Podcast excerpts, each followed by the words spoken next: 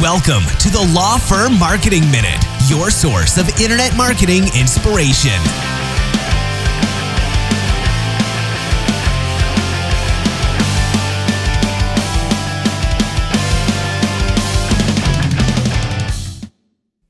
Hey everyone, thanks for tuning in. This is Mark Cerniglia with the Law Firm Marketing Minute, a legal marketing podcast that gives you some marketing advice in just a couple minutes or less. So let's go ahead and dive into today's episode, which is actually going to be part one of a three part series on how to pick your marketing company. So let's go.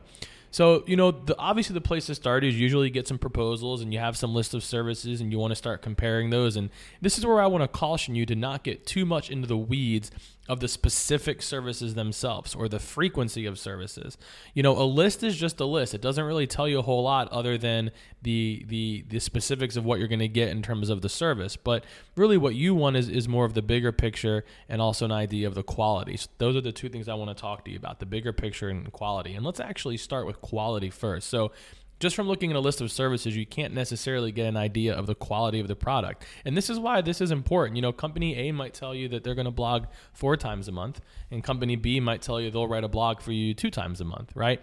But what if company B actually has a superior uh, blog writing skill, right? So, I mean, you want to take a look at the product, you, whether you're getting a website built, content written, you're getting advertising done for you or Google stuff done for you. You know, try to really analyze the quality of the service or the quality of the product and compare that because that's not something you're really going to be able to care, compare just by looking at a bulleted list of services. Okay, so number one is quality, but number two is the bigger picture, and I really think this might even be the more important one. Is which is, hey, ultimately, what are you trying to accomplish here? What is the bigger picture? What is your marketing philosophy?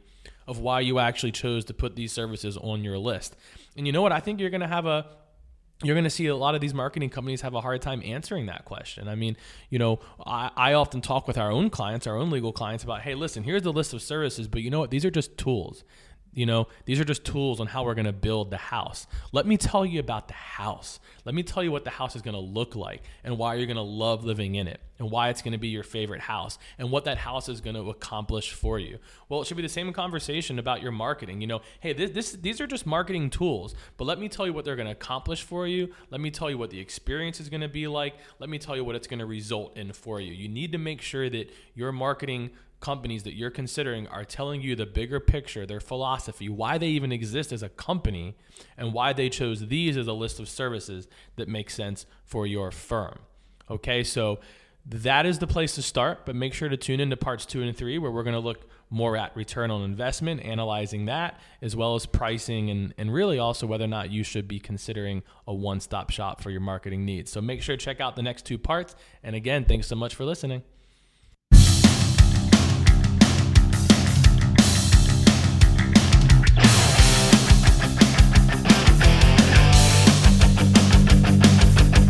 Thanks for joining us. Please visit lawfirmmarketingminute.com for more information.